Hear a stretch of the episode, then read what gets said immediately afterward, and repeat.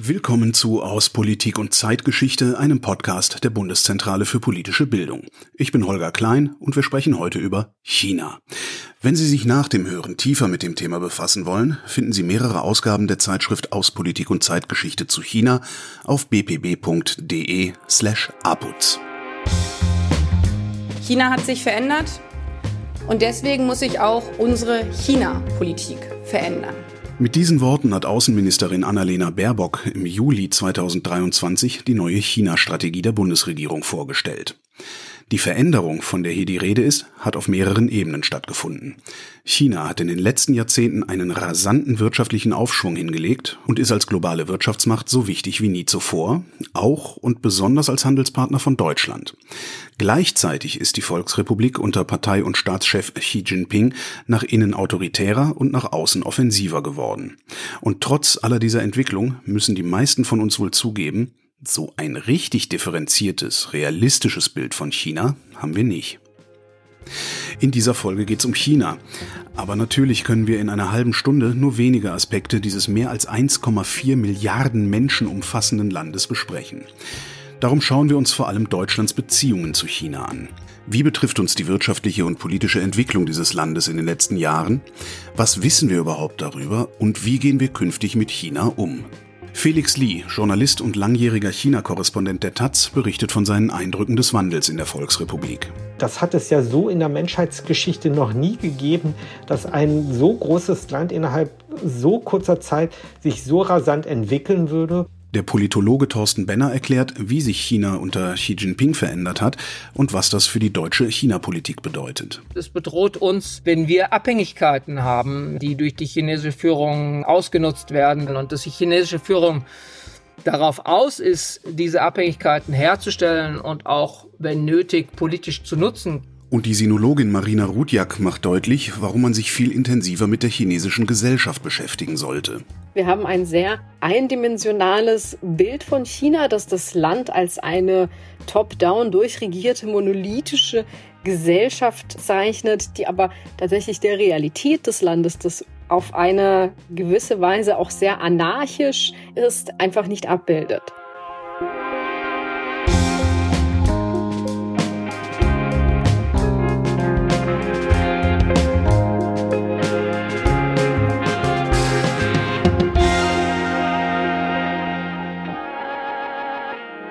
Als am 1. Oktober 1949 in Beijing die Volksrepublik China ausgerufen wurde, war das Land eines der ärmsten der Welt, ausgebeutet durch Kolonialmächte und gezeichnet vom Bürgerkrieg. Mao Zedong übernahm damals die Macht als Vorsitzender der Kommunistischen Partei. Die Jahrzehnte bis zu seinem Tod 1976 waren geprägt von Hungersnöten und gewaltsamer Unterdrückung. Danach geschah Erstaunliches. Unter der Regierung von Deng Xiaoping öffnete China seine Wirtschaft und damit begann der Aufstieg des Landes zur mittlerweile zweitgrößten Volkswirtschaft der Welt nach den USA. Das hat es ja so in der Menschheitsgeschichte noch nie gegeben, dass ein so großes Land innerhalb so kurzer Zeit sich so rasant entwickeln würde und im Grunde in vielen Bereichen heute technologisch jetzt die Führung hat. Das sagt Felix Lee. Er ist Journalist, war viele Jahre Korrespondent in Beijing und hat zuletzt das Buch China, mein Vater und ich geschrieben. Sein Vater, Wenpo Lee, war 1949 aus China nach Taiwan geflohen und in den 1960er Jahren nach Deutschland gekommen.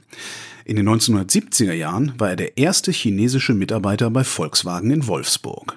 Und das Besondere war, dass 1978 äh, völlig unerwartet eine chinesische Delegation vor den Werkstoren in Wolfsburg stand und einer von ihnen behauptete, er sei der chinesische Maschinenbauminister. Das war deswegen so skurril, weil China bis dahin ja mehr oder weniger 30 Jahre komplett isoliert, verschlossen war, es so gut wie gar keinen Kontakt zum Ausland gab. Der Vater von Felix Lee wird als Übersetzer eingesetzt und erlebt quasi live den Beginn der chinesischen Reform- und Öffnungspolitik. Bis 1978 hatte China nur Handelsbeziehungen zu anderen kommunistischen Staaten gepflegt. Das ändert sich nun und damit beginnt sich auch die wirtschaftliche Lage des Landes zu verändern. Ich bin im Grunde seit meinem vierten Lebensjahr dann äh, regelmäßig in China gewesen, also mit Beginn der Öffnung Chinas, Ende der 70er Jahre, Anfang der 80er Jahre. Und ich konnte im Grunde sehen, dass mit jedem Besuch äh, es China immer besser ging. Also während die ersten Besuche wirklich noch von absoluter Armut geprägt war, meine Großeltern in mehr oder weniger hüttenähnlichen Häusern lebten, kein fließend Wasser, kein Strom. Dann schon beim nächsten Besuch dann plötzlich dass die dann Küchengeräte hatten, Radiogerät, dann nochmal später ein Fernsehgerät, dann äh, hatten sie auch alle Fahrräder und äh, irgendwann Klimaanlagen. So konnte ich dann quasi alle zwei, drei Jahre mitkriegen, ja, wie der wirtschaftliche Aufstieg vonstatten ging. China konnte den Lebensstandard und seine Wirtschaftsleistung seit den 1980er Jahren kontinuierlich steigern, gesteuert von der Kommunistischen Partei. Das chinesische Wirtschaftsmodell, der sogenannte Sozialismus chinesischer Prägung, war für viele im Westen widersprüchlich. Durch eine weitreichende Industrialisierung und preisgünstige Arbeitskräfte wurde China immer mehr zum strategischen Standort für große westliche Konzerne, zur sogenannten Werkbank der Welt. Gleichzeitig förderte die autoritäre politische Führung einheimische Märkte und Unternehmen und vermehrt auch die eigenständige Innovation. Seit den 1990er Jahren begann China selbst im Ausland zu investieren. Die chinesische Entwicklung wurde damals im Westen mit sehr viel Zuversicht beobachtet, trotz des Tiananmen-Massakers im Juni 1989. Damals wurden friedliche Proteste in Beijing durch das Militär brutal niedergeschlagen. Danach stellte Deng Xiaoping seine Öffnungspolitik für einige Jahre ein.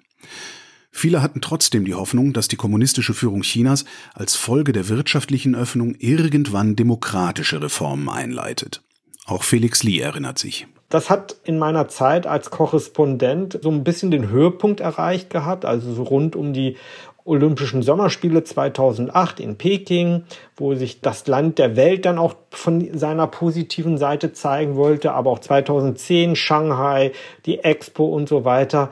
Und dann aber plötzlich ein neuer Führer an die Macht kam, der nach innen plötzlich wieder sehr viel repressiver wurde, nach außen hin, also in der Außenpolitik aggressiver, was man von China eigentlich so in der Form äh, lange Zeit nicht mehr kannte. Und damit kommen wir zu Xi Jinping. Seit 2012 Generalsekretär der Kommunistischen Partei, seit 2013 Staatspräsident Chinas. Unter ihm hat sich die Volksrepublik alles andere als demokratisch entwickelt. Die totale Überwachung der eigenen Bevölkerung, systematische Menschenrechtsverbrechen an den Uiguren, die zerschlagenen Proteste in Hongkong 2019 oder die strikte Null-Covid-Politik bis Ende 2022 sind nur einige Beispiele für die repressive Innenpolitik Xis. Und zugleich ging der wirtschaftliche und technologische Aufstieg immer weiter und der hält auch bis heute weiterhin an. Und das macht es natürlich einerseits spannend, äh, das alles zu betrachten, zugleich natürlich auch bedrohlich und auch ernüchtern. Und dann äh, hat das auch sehr, sehr stark jetzt mit Deutschland zu tun, weil wahrscheinlich kein anderes westliches Land so dermaßen in den letzten Jahrzehnten von diesem chinesischen wirtschaftlichen Aufstieg profitiert hat wie Deutschland. China ist Deutschlands wichtigster Handelspartner. 2022 wurden Waren im Wert von fast 300 Milliarden Euro zwischen den beiden Ländern gehandelt. Mehr als 5000 deutsche Firmen sind heute in China aktiv. Jahrzehntelang haben die Unternehmen von den Produktionsbedingungen in China profitiert, aber heute ist Deutschland vor allem stark abhängig von Importen aus China, auch wenn es um Hochtechnologie geht. Also wenn wir zum Beispiel auch über unsere Energiewende sprechen, dass wir 85 Prozent äh, aller Photovoltaikanlagen inzwischen aus China beziehen, wo die Deutschen noch vor 10 bis 15 Jahren sogar noch mal führend waren technologisch, davon aber nichts mehr vorhanden ist, sondern alles nach China abgewandert ist, wir es damals teilweise auch gefördert haben oder zugelassen haben, damit aber auch verkannt haben, wie viel technologisches Know-how damit verloren gegangen ist. Wenn wir heute darüber sprechen, dass wir eigentlich sowas wie die Photovoltaikindustrie wieder nach Europa zurückholen wollen, bleibt uns gar nichts anderes übrig, als auf die Chinesen zu setzen, also zu hoffen, dass die Chinesen uns diese Technologie wieder beibringen, weil zu viel Entwicklung in China stattgefunden hat. Felix Lee meint, die China-Strategie der Bundesregierung ist da ein Schritt in die richtige Richtung. Die Erkenntnis der letzten Jahre ist für ihn, wir müssen in vielerlei Hinsicht viel, viel strategischer auch vorgehen, zumal wir dann auch erkannt haben, dass China ja auch, insbesondere in wirtschaftlichen Fragen, das ja nicht nur den freien Markten überlässt, sondern selbst sehr, sehr strategisch vorgeht. Der Staat da auch massiv mitmischt. Diese chinesische Entwicklung beobachtet der Westen mit großer Skepsis. Die politischen Warnungen vor einer zu starken Abhängigkeit von China werden in den letzten Monaten lauter. Auch der Blick auf China als Wirtschaftspartner hat sich verändert. Dazu nochmal Außenministerin Annalena Baerbock. Für Deutschland bleibt China Partner, Wettbewerber, systemischer Rivale. Aber der Aspekt des systemischen Rivalen ist in den letzten Jahren immer mehr in den Vordergrund getreten. Wer China zuhört, der weiß, mit welchem Selbstbewusstsein es die Entwicklung unserer Welt entscheidend beeinflussen wird. Denn China hat sich nicht nur innen, sondern auch außenpolitisch gewandelt. Weltweite Großprojekte im Rahmen der sogenannten Belt and Road Initiative zeigen, dass Präsident Xi den Anspruch hat, China mit den Handelsnetzwerken dieser neuen Seidenstraße zur Weltmacht zu machen. Und dann ist da die militärische Bedrohung gegenüber Taiwan. Die Insel Taiwan hat eine eigenständige Demokratie entwickelt und wird von den USA schon lange unterstützt. Aber China beansprucht Taiwan seit Jahrzehnten für sich und droht damit, die Herrschaft über Taiwan militärisch durchzusetzen. Mit Chinas zunehmender Macht werden solche Konflikte ihre Dynamik verändern. Das sagt der Politologe Thorsten Benner. Mit ihm habe ich darüber gesprochen, was Chinas Machtgewinn für Folgen hat und wie Deutschland darauf strategisch reagieren kann. Guten Tag, Herr Benner. Hallo, grüße Sie. In der APUZ schreiben Sie den Satz, hieß China hat sich weit schneller auf bedrohliche Art und Weise verändert als unser Umgang damit. Inwieweit hat sich China verändert? Also, wie war China früher? Wie ist es heute?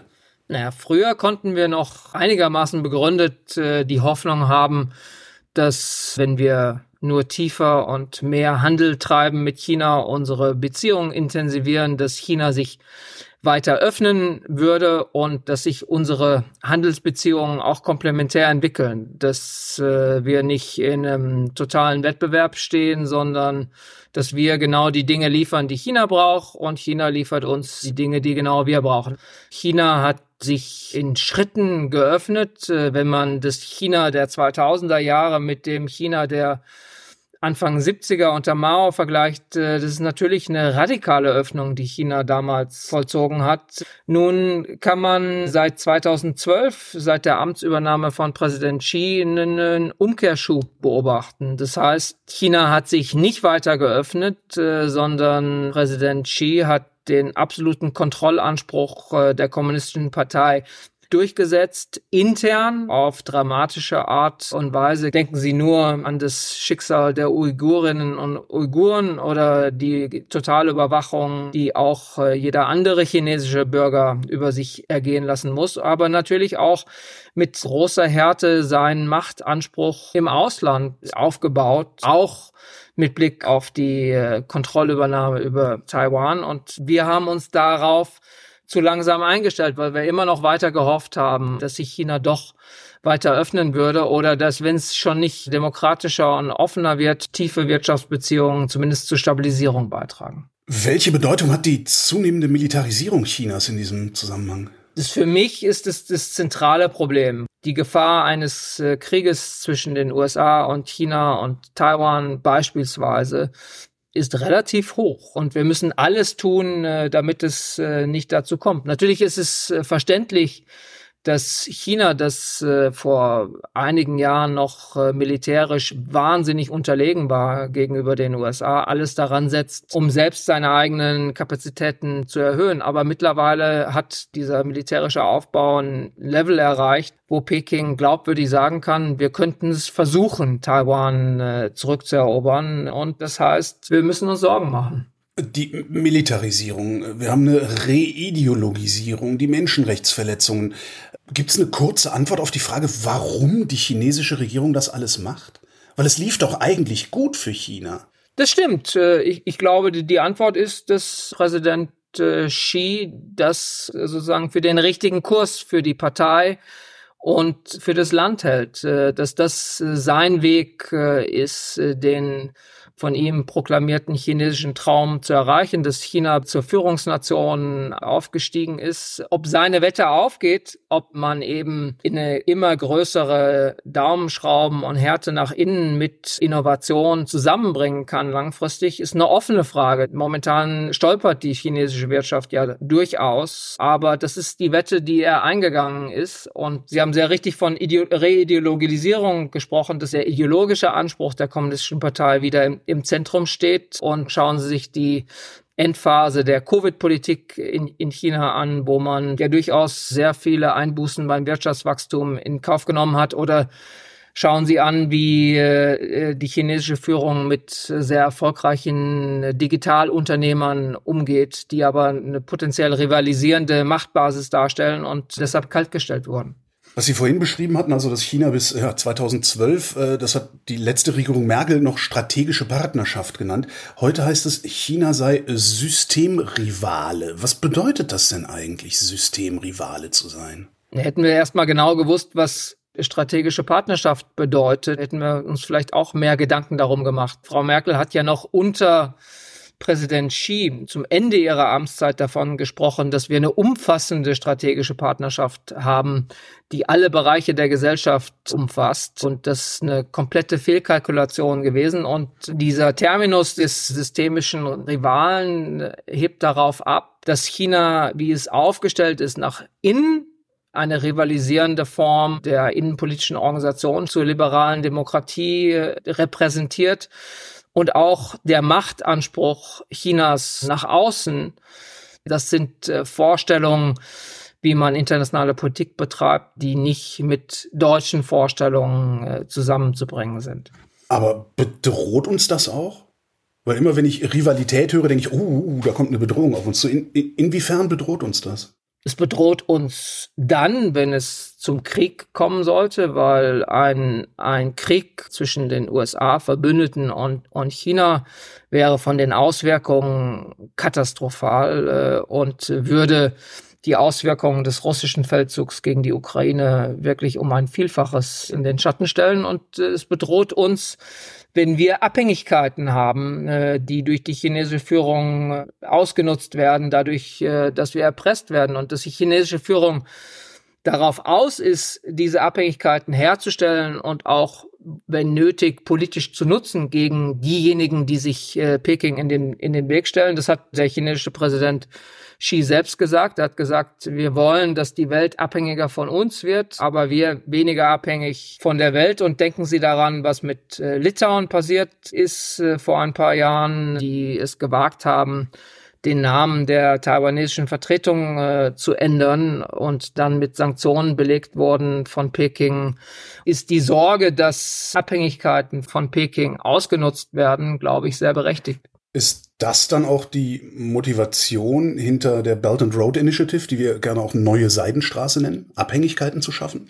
Ich glaube, die, die Motivation äh, der Seidenstraßeninitiative ist vielfältig. Auch Überkapazitäten für Infrastrukturbau, die es in, in China gab, sozusagen nach außen zu leiten, aber eben auch tiefere Beziehungen inklusive Möglichkeiten für Abhängigkeiten mit, mit Ländern und tiefere wirtschaftliche Integration zu schaffen. Da muss man genau hinschauen bei der Seidenstraßeninitiative. Das ist nicht so das eine Schreckgespenst. Das ist auch viel PR dabei aus äh, chinesischer Seite. Aber klar ist, äh, dass Europa eine Alternative anbieten muss. Und äh, das machen wir ja mit der EU-Initiative, die sich so schön Global Gateway nennt, äh, dass man eben alternative Angebote für Infrastruktur äh, mit anbietet von Seiten Deutschlands und Europas. In der APUZ fordern Sie eine China-Politik ohne Illusionen. Ich vermute mal, die Illusionen sind das, was Sie eben beschrieben haben, die äh, sogenannte Interdependenz. Genau, das war ja kein verrückter Gedanke, dass äh, wenn man voneinander abhängig ist, dass man, dass man sich dann halbwegs vernünftig äh, verhält. Und ich gehörte zu denjenigen, die vor anderthalb Jahren nicht geglaubt haben, dass Putin den großen Krieg äh, gegen die Ukraine anfängt, weil ich darauf gebaut habe, dass äh, wir sind von Russland abhängig mit Blick auf Gas, aber Putin ist von uns noch viel mehr abhängig mit Blick auf Technologie und Geld. Und ich hielt es für ziemlich verrückt, einen Riesenkrieg vom Zaun zu brechen. Und meine Lehre daraus ist, dass man bei ideologisch und machtpolitisch getriebenen äh, Alleinherrschern, Autokraten nicht auf unser Verständnis von Rationalität setzen kann, auch bei bestehenden wechselseitigen Abhängigkeiten, sondern dass man einseitige Abhängigkeiten als Teil der Interdependenz reduzieren muss, weil genauso wie Putin dann hinterher versucht hat, unsere Gasabhängigkeit als Waffe zu benutzen, äh, wird China natürlich die vielfältigen und viel komplexeren Abhängigkeiten, die wir von China haben, bei den Kerntechnologien der Energiewende und äh, weit darüber hinaus auch als, als Markt äh, für große deutsche Unternehmen, sei es in der Chemie oder der Automobilbranche, dass China das als Waffe benutzt und deshalb auch die Diskussion um Risikominimierung, die Risking, Diversifizierung, dass wir die Abhängigkeiten von China reduzieren. Wie sähe das konkret aus, die Abhängigkeiten zu reduzieren? Also wie sähe ein desillusionierter Umgang mit China aus? Abhängigkeiten zu reduzieren schafft man durch Diversifizierung und die richtigen Anreize zu setzen, dass man eben deutschen Unternehmen, die man lange dabei sehr unterstützt hat, dass sie tiefer in den chinesischen Markt reingehen, dabei unterstützt, kritische Rohstoffe, aus verschiedensten Quellen zu beziehen. Das ist das Minimum ist China plus eins, dass man für jeden kritischen Rohstoff einen Lieferanten aus China, aber einen aus dem Rest der Welt hat, den man dann zur Not hochfahren kann. Und das hat ja auch die Bundesregierung schon durch die vielen Auslandsreisen des Kanzlers, auch der Außenministerin in die Indo-Pazifik, nach Lateinamerika, nach Afrika getan, die ja immer auch diese Komponente Diversifizierung, äh, wie können wir deutschen Unternehmen dabei helfen, ihren Marktanteil in diesen Ländern zu erhöhen, beinhaltet. Angenommen, die Bundesregierung macht das alles, sie machen das auch alles richtig, macht die Industrie das dann überhaupt mit? Weil kostet ja viel Geld, ne? Genau, deshalb ist die Frage, macht die Industrie das aus aufgeklärtem Eigeninteresse? Mit oder braucht man für bestimmte Dinge Regelsetzungen? Momentan versucht die Regierung das Ganze durch gutes Zureden und äh, positive Anreize setzen.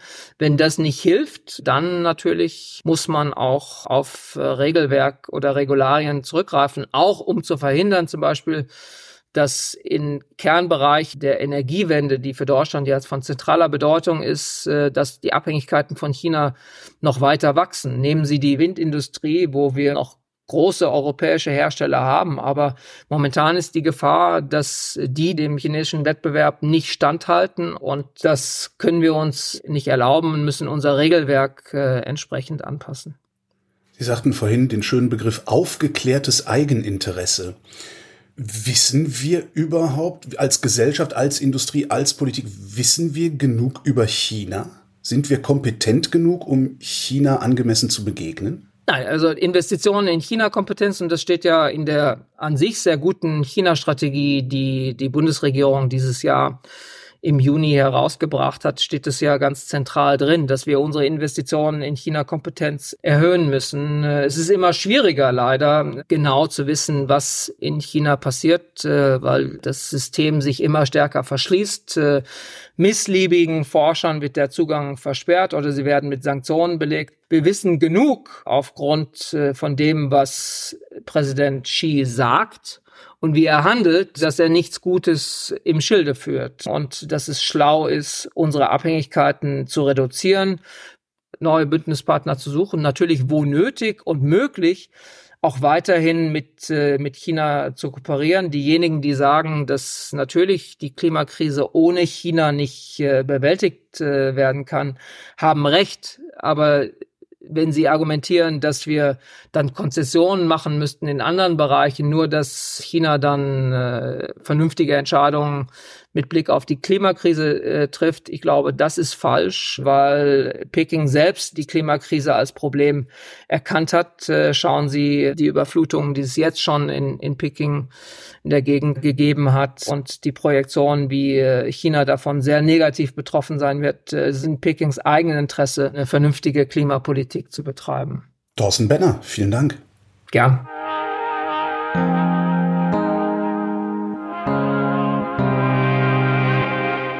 Thorsten Benner hat eben von geplanten Investitionen in China-Kompetenz gesprochen, denn daran fehlt es uns noch, wenn es um den Umgang mit China geht. China-Kompetenz besteht aus einer landeskundlichen Kompetenz, also Geschichte, Wirtschaft, Kultur, Politik eines Landes, Chinas beziehungsweise Taiwan, wenn wir das weiterdenken wollen. Und es umfasst auch Sprachkompetenz. Marina Rutjak ist Dozentin für chinesische Wirtschaftspolitik und internationale Beziehungen am Institut für Sinologie an der Universität Heidelberg. Für sie ist gerade die fehlende Sprachkenntnis erstaunlich und sie sieht darin ein Problem. Denken Sie sich zum Beispiel USA oder Frankreich. Man würde niemanden als Experten für eines der beiden Länder akzeptieren, der kein Englisch oder kein Französisch spricht. Ähm, mit China ist es anders. Man kann im deutschen oder europäischen öffentlichen Raum durchaus als China-Experte oder Expertin gelten, wenn man kein Chinesisch kann. Für Marina Rutjak ist klar, unser Wissen über China steht in einem schiefen Verhältnis zur Rolle Chinas in der Welt und auch in unserem Alltag. Also gemessen an der Bedeutung Chinas sowohl global ein Fünftel der Weltbevölkerung, zweitgrößte Wirtschaftsmacht, als auch für uns in Deutschland und Europa, ob wir nun an wirtschaftliche Verflechtungen denken, ja, oder irgendwie auch die kritische Abhängigkeit bei den Rohstoffen. Ja, wir sind zu 98 Prozent bei kritischen Rohstoffen und Metallen als Europäische Union von China abhängig.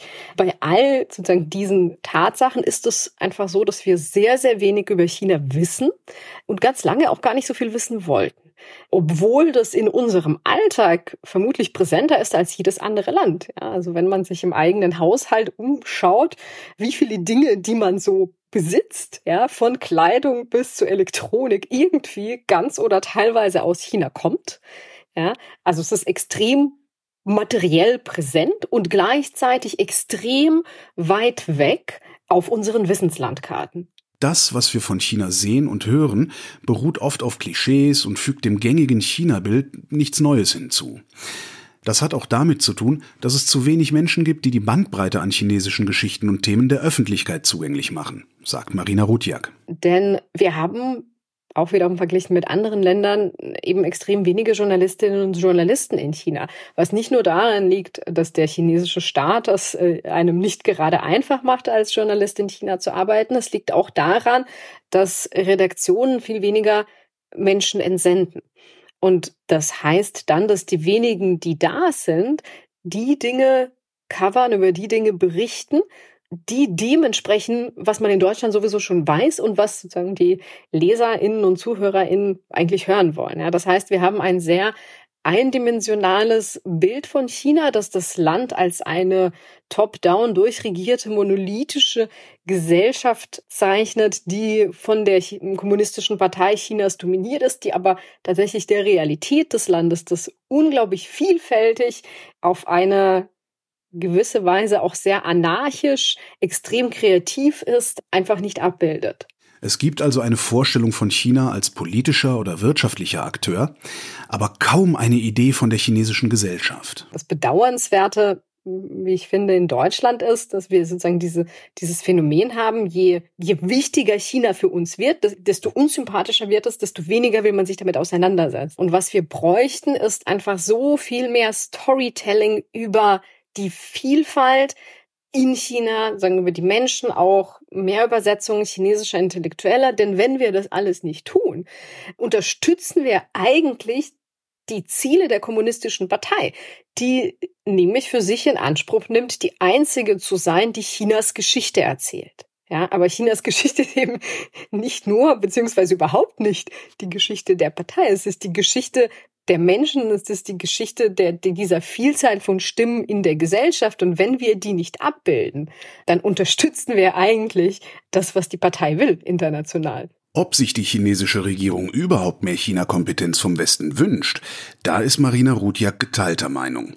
Denn für die politische Kommunikation kann es aus der Perspektive der chinesischen Regierung auch ganz nützlich sein, dass im Westen nur wenige Menschen Chinesisch sprechen wie oft liest man immer noch von Präsident Jinping, ja, der Xi heißt, ja, bei dem Chinesischen nämlich der Nachname an erster Stelle steht. Ja. Das heißt, auf der einen Seite, so was die Basics angeht, gibt es auf der chinesischen Seite durchaus den Wunsch, dass da mehr China-Kompetenz besteht. Auf der anderen Seite, wenn es dann um politische Inhalte geht, ja, weiß die chinesische Regierung, dass sie viele Informationen gar nicht zensieren braucht, weil der Westen spricht eh kein Chinesisch. Wenn es etwas rüberbringen will, dann wird es ins Englische übersetzt. Meistens ist es auch so, dass es substanzielle Unterschiede zwischen der englischen oder anderen europäischen Sprachversionen gibt und dem chinesischen Original. Auch ganz gezielt darauf ausgerichtet, bestimmte Emotionen zu erwecken. Ja, also mein Lieblingsbeispiel ist die klassische Propagandaabteilung, die im Englischen nicht mehr Propaganda Department, sondern Publicity Office heißt, ja, oder State Council Information Office, ist aber im Endeffekt immer noch die gleiche Propagandaabteilung. Das chinesische Wort ist gleich geblieben. Damit sich diese Lage ändert, braucht es Expertinnen und Experten, die China verstehen und China-Kompetenz vermitteln können, ohne von China finanziert zu sein. Das ist in etwa das Problem mit den umstrittenen Konfuzius-Instituten in Deutschland.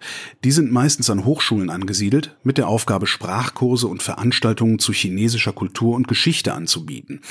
Theoretisch so ähnlich wie die deutschen Goethe-Institute im Ausland, aber hier ist die Sorge vor chinesischer Einflussnahme zu Propagandazwecken groß. Auch aus Sicherheitsgründen sieht die deutsche Bundesregierung diese Zusammenarbeit kritisch. Umso wichtiger werden unabhängige Expertinnen und Experten. Doch bislang gibt es zum Beispiel für China-Wissenschaften in Deutschland vergleichsweise wenige Professuren. Irgendjemand muss diese Art strategischer, interkulturelle, wie auch immer sozusagen Übersetzungsarbeit machen, ja. Und das ist eine Übersetzungsarbeit eben nicht einfach nur sprachlich, ja, sondern es ist ein Wissen, was sind die wichtigen Leute, was sind die wichtigen Quellen, wie erkläre ich das so, dass es andockfähig ist an den Diskurs hier, ja, und diese Arbeit muss jemand machen, ja, und dann können andere darauf basierend China-Kompetenz aufbauen, aber wenn das nicht da ist, ja, dann verbleibt man mit dem, was man aus China sieht. Und es ist staatliches Handeln und man verbleibt mit den offiziellen Übersetzungen der chinesischen Regierung, die eigentlich durch und durch Propagandaübersetzungen sind.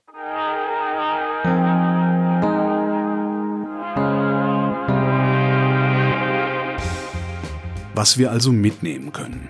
Erstens. Die chinesische Entwicklung zur Wirtschaftsmacht hat auch ohne Demokratisierung funktioniert. Damit muss der Westen einen strategischen Umgang finden, meint Felix Lee. Zweitens. Mit Chinas zunehmender Macht ist es entscheidend, dass Deutschland seine wirtschaftliche Abhängigkeit von China reduziert, sagt Thorsten Benner. Drittens. China ist nicht nur Rivale oder Bedrohung. Es braucht einen viel differenzierteren, wissensbasierten Blick auf China und die chinesische Gesellschaft. Das hat Marina Rutjak erklärt. Das war aus Politik und Zeitgeschichte. Texte von Marina Rutjak und Thorsten Benner finden Sie in den APUZ-Ausgaben China-Kompetenz und Deutsche Außenpolitik. Außerdem gibt es in den Ausgaben China und seine Nachbarn und Chinas neue Seidenstraßen viele weitere Beiträge zu Chinas Geopolitik. Alle Hefte verlinken wir in den Show Notes.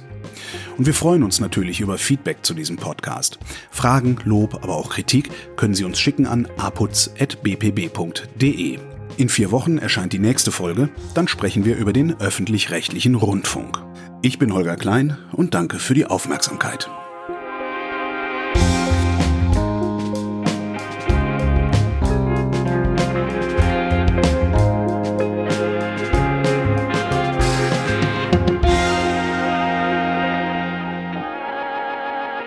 Der Podcast aus Politik und Zeitgeschichte wird von der APUZ-Redaktion in Zusammenarbeit mit Haus 1 produziert. Redaktion für diese Folge Gina Enslin, Julia Günther, Jakob Hirsch und Martin Schiller. Schnitt Oliver Kraus, Musik Joscha Grunewald, Produktion Haus 1, am Mikrofon war Holger Klein. Die Folgen stehen unter der Creative Commons Lizenz und dürfen unter Nennung der Herausgeberin zu nicht kommerziellen Zwecken weiterverbreitet werden.